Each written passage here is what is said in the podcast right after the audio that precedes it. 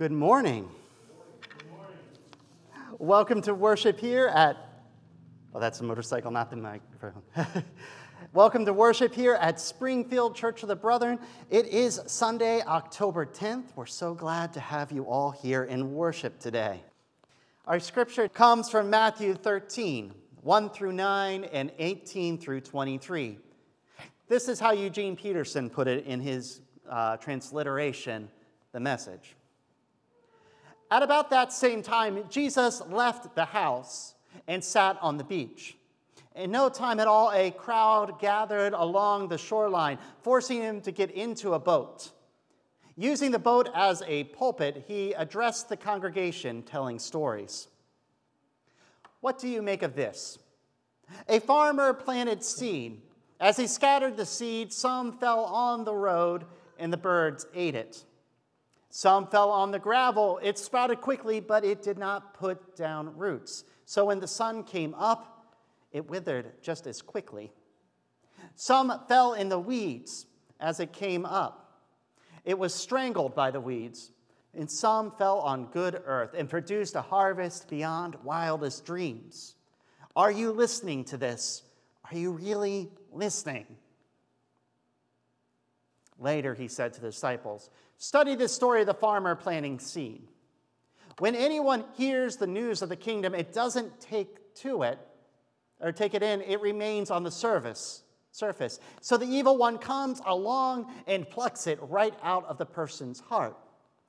This is the seed the farmer scatters on the road. The, sa- the seed ca- cast in the gravel, this is a person who hears and instantly responds with enthusiasm. But there is no character. And so when the emotions wear off and some difficulty arises, there is nothing to show for it.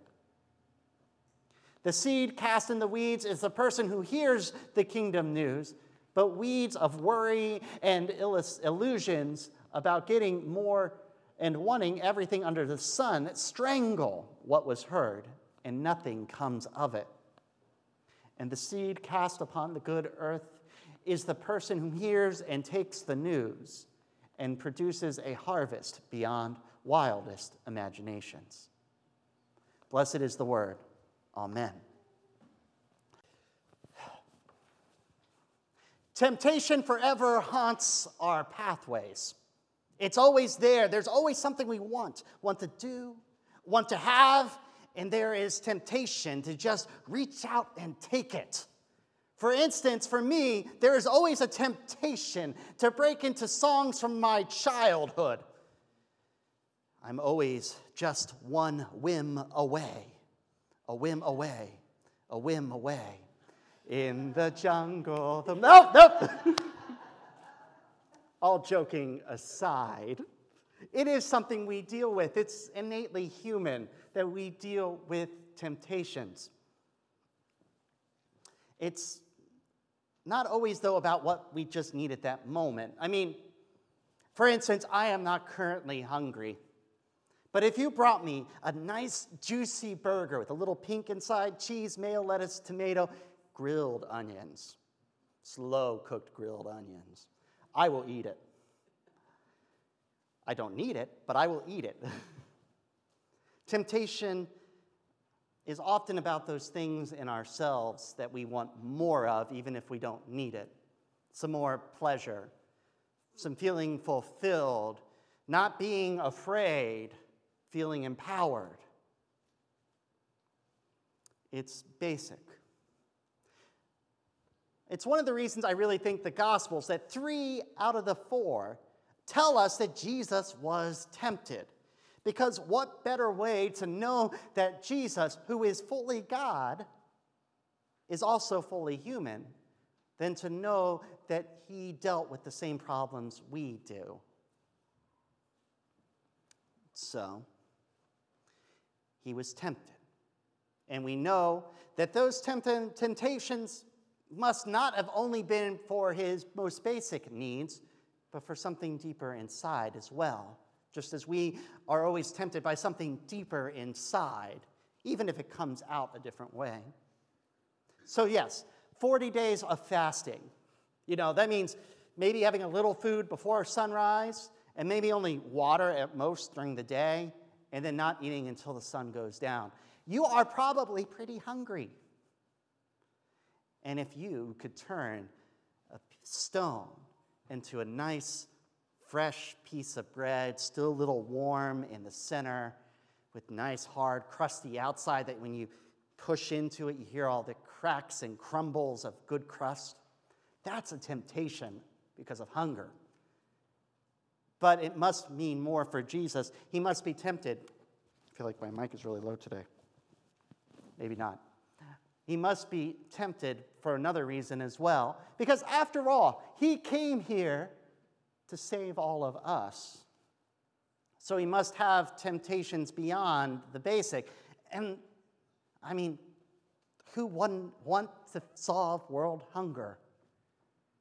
You know, if he can just go, hey, stone, you're bread, and everyone was fed, that's a great temptation to just fix all the problems. I mean, well, uh, Maslow has his basic, you know, his pyramid of like basic fundamental needs of human of humans, and the base of that is our body's needs, that we cannot worry about all the other fulfillment that we need until we have food, water, safe shelter, you know, enough sleep. We need those first, and then you can worry about all the other things. Jesus could fix that like this. The same goes for the other ones. I mean, after all, think about him stepping off at the highest point of the temple in Jerusalem and then being carried gently by the angels down to the bottom. Imagine all the temple authorities seeing him do that. He has just now been recognized as, if not the Son of God, the incarnation. At the very least, he'd be recognized as a prophet, God's chosen prophet, and he can bring Judaism into a new golden age when they follow the law given by Moses to the letter to fulfill it and get rid of all the useless things that had been added to it over time. Or imagine if he had bowed down to the tempter on the mountaintop, and now he had been given the right to rule all the kingdoms of the land. Why do we have to wait for the kingdom of heaven to come when he can just go, fixed by decree, here are the new laws. Now we have achieved the kingdom of God. It used to really annoy me as a teenager that he didn't do that. I mean, after all, we live in a world that has pain and suffering where humanity can't seem to understand and follow the way of the kingdom of God. And instead, we get it all confused with the kingdom of us. Now, as I grew up, I realized a couple things about the story that made me less annoyed at Jesus. You're allowed to be annoyed at Jesus. It's okay. Just saying. First off, it was a temptation. There was no guarantee that Jesus would have actually received all the benefits if he had just bowed down or taken the step or turned the bread, I mean, turned the rock into bread. It was a test to make sure that this being who has the full power of God within him, but also deals with all the needs and wants of a human, that he could handle the power the way God wanted him to. Secondly, we humans do not like to be told what to do. We don't like somebody upstairs saying, this is how I decree it. We just don't like it. Instead, when change happens, good change, change that sticks through history, that's efficient, effective, and deep, that change doesn't start with a leader on top saying, this is the way it goes now, folks. Rather, it starts with many individuals coming together around a new idea and growing it from there.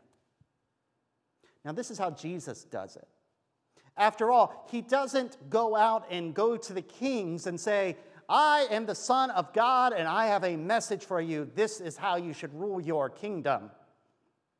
Instead, he goes to the regular, everyday Joes and Janes and says, here's how you should live your life.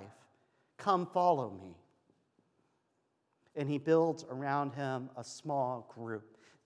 Yes, I mean, each of the Gospels disagree what that small group looks like exactly, which is fine, because the Gospels reflect each person's story. Some saw, you know, Jesus had just the twelve. Sometimes it was a great big group with kind of a twelve inner circle.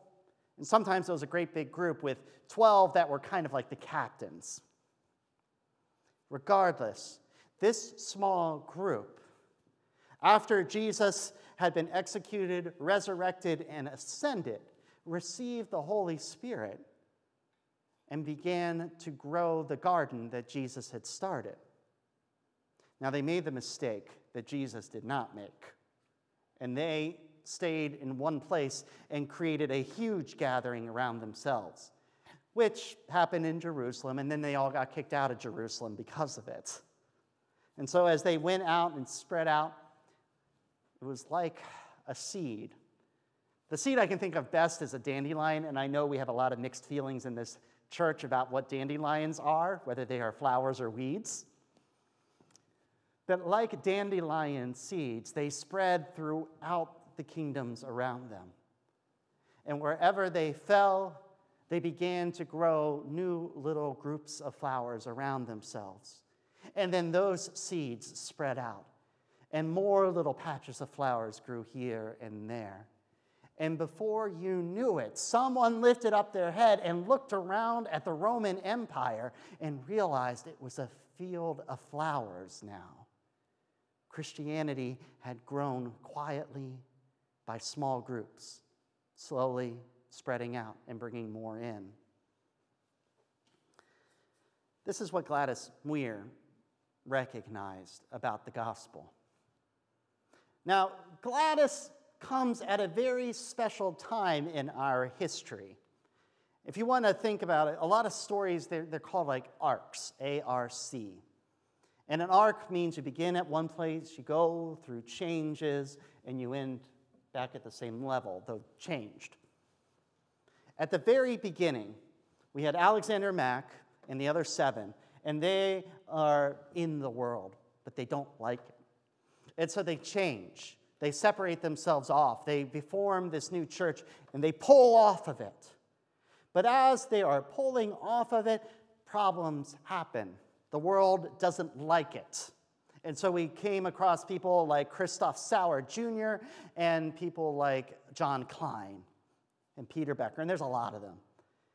These were men and women who, because they separated from the world, were punished by the world, who had lost things. But they continued to pull away. And then we entered a point where we were now far away, but we started to look inwards, because though we had pulled away, we weren't that far away from the world. We carried with it some of the prejudices, some of the culture from the world, and it was, well, weeds in our garden. And so we had people like Samuel Wire, Maddie Dolby, Julia Gilbert, Sarah Major, those who looked into the garden and said, we got to get rid of these problems, so that our flowers can actually thrive. Because while some of it is working, some of it's being choked out. We went through a lot of schisms. Our garden became divided by more fences and walls, but we continued to grow. We continued to do a little better. And then we reached Gladys. And Gladys, I would consider her at the apex of our arc, right up here. Right at the top, where we have reached one extreme, and we start to go back down the other side. Gladys recognized that we had built our walls too thick and too high. Now, her story actually starts in eighteen ninety-five, just as the century is about to turn. She was the daughter of a musician, a professor of music at McPherson College. It's still there. It's in McPherson, Kansas. It's the Church of the Brethren College. Bulldogs, I think. She grew up Church of the Brethren, this daughter of a Church of the Brethren family at a Church of the Brethren college. She graduated in uh, nineteen fifteen. Put that in context, she is twenty years old and she graduates with her bachelor's. Now, this is in a time where the education system isn't nearly as stiff as we have it today. There's a lot more flexibility. What does amaze me is by nineteen sixteen, the next year, she is teaching classes at La Verne College in La Verne, California, which is now La Verne University, or University of La Verne, I can't remember. Also Church of the Brethren, where she's teaching Latin and Spanish. She's got to be one bright cookie to be twenty-one and teaching people who are almost her same age or older. She taught there for about three years when she picked up a new subject, history. I guess that's a logical conclusion if you're in Latin. I mean, Latin is a dead language after all, so you got to learn a little bit about history. But she did something unusual. By a show of hands, when you think of your history classes from back in your school days, how many of you would think it is a class where I go in and I learn some dates and some people and what they did on such dates? Does that sound like history class, more or less? Okay. Gladys hated that. It didn't make any sense to her. After all, history is a story told down through specific lines. I mean, history is not a fairy tale. It's not like a clear, oh, this happened, and this happened, and this happened. No, there are context around it. There are people who think different things about different his- parts of history. There are people who had their stories that were never told, who ended up changing how things went. History is complex and muddy and dirty. It takes time, it takes research to really understand why something happened a certain way. You know, the study of history, the idea of it is that we don't make the same dumb mistake twice. But we're humans, and we make the same dumb mistakes many more than twice. Thrice, what's four times? Twice? I don't know. But we make it again and again. She wanted to stop that. She wanted her students to really study history. And so she built a class that was designed around them going out, studying themselves, and coming back in and arguing with one another to really delve into the meat of the situation. I don't know about you, that just sounds like good history class to me. Far more interesting than memorization. This class became insanely popular on the campus. And before long, her class was not only full of people who had to take it, but it was full of people who wanted to take it, those who weren't required. And she had to add extra classes. It was really popular. As she was doing this, she was confronted with the idea of examining her own faith history. After all, the Church of the Brethren has a history that is more complex than just a simple timeline. It has different groups splitting and joining, different voices speaking up, different voices ignored. And so she went back and examined. And she came to a conclusion. We had built the wall around our garden too high. And that's not what Jesus did. Jesus did not take twelve disciples, or seventy disciples, whichever it may be, and build them a garden for them to live in and hide in for the rest of their lives. No. He scattered them out into the world to deliver the message, like wind blowing dandelion seeds all over the place. I'm sorry, that might have made some of you cringe. But that's what he did. And she realized that's got to be the way we should approach as, as Church of the Brethren. Because after all, this whole time we're separating, we're separating, we're pulling away, we're working on ourselves, we're working on ourselves. Eventually, you have to open the gate. And you got to take some of those seeds and spread them out in the world. And so she did.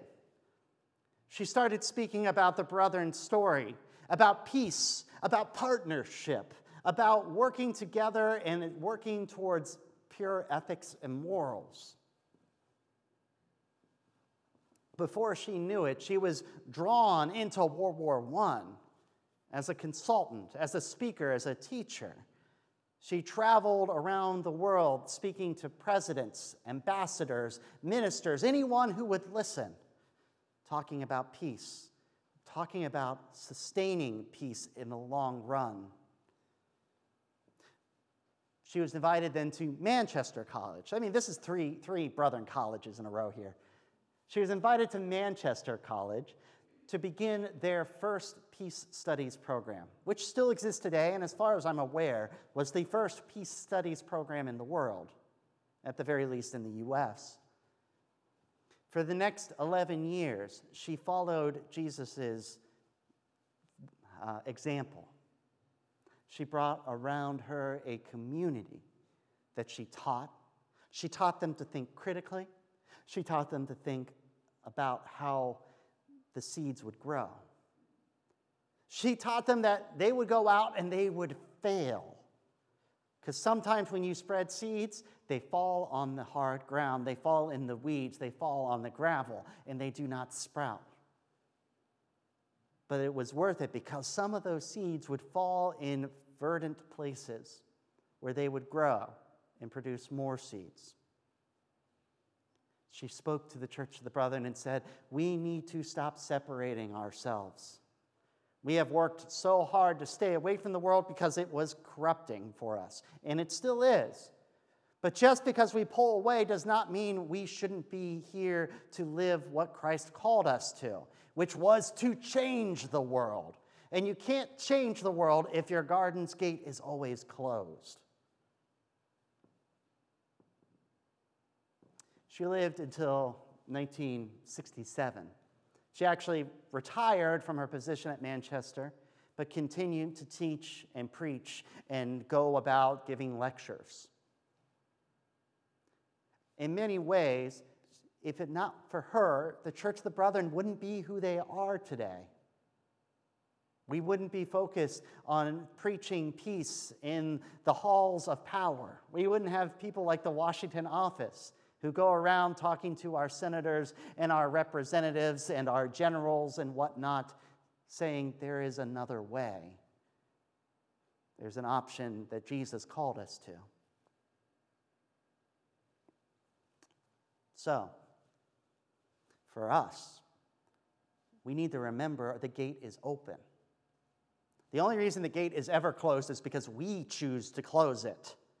But Jesus doesn't call us to close the gate. Jesus calls us to spread the seeds. And Jesus doesn't say, go find the perfect person and give them the seed. Jesus says, spread the seeds wherever you walk. It doesn't matter if you are in the worst place possible, New Jersey, or, or you're here in Northeast Ohio, which I guess I'll have to call paradise now that I lived here. Uh, actually, I believe almost heaven is West Virginia. I break it out in the song again. It's only a whim away. But spread the seed. Whoever you meet, wherever you go, show Christ's way by your actions, by your words, by the way you live your life.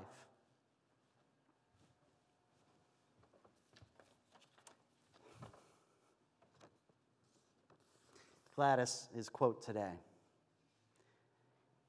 We also know that God is not limited to the alternatives we see, and that he whose travails brought the earth out of chaos has also the power to deliver us. He has delivered us. Let us spread those seeds to bring our neighbors, our world, out of the chaos too. Amen. I won't be spreading this out in here, as we have no birds to clean up after me. But you are all flowers of God, children of God, people brought to fruition in God. And flowers produce seeds. That is their purpose, to spread the joy of God out.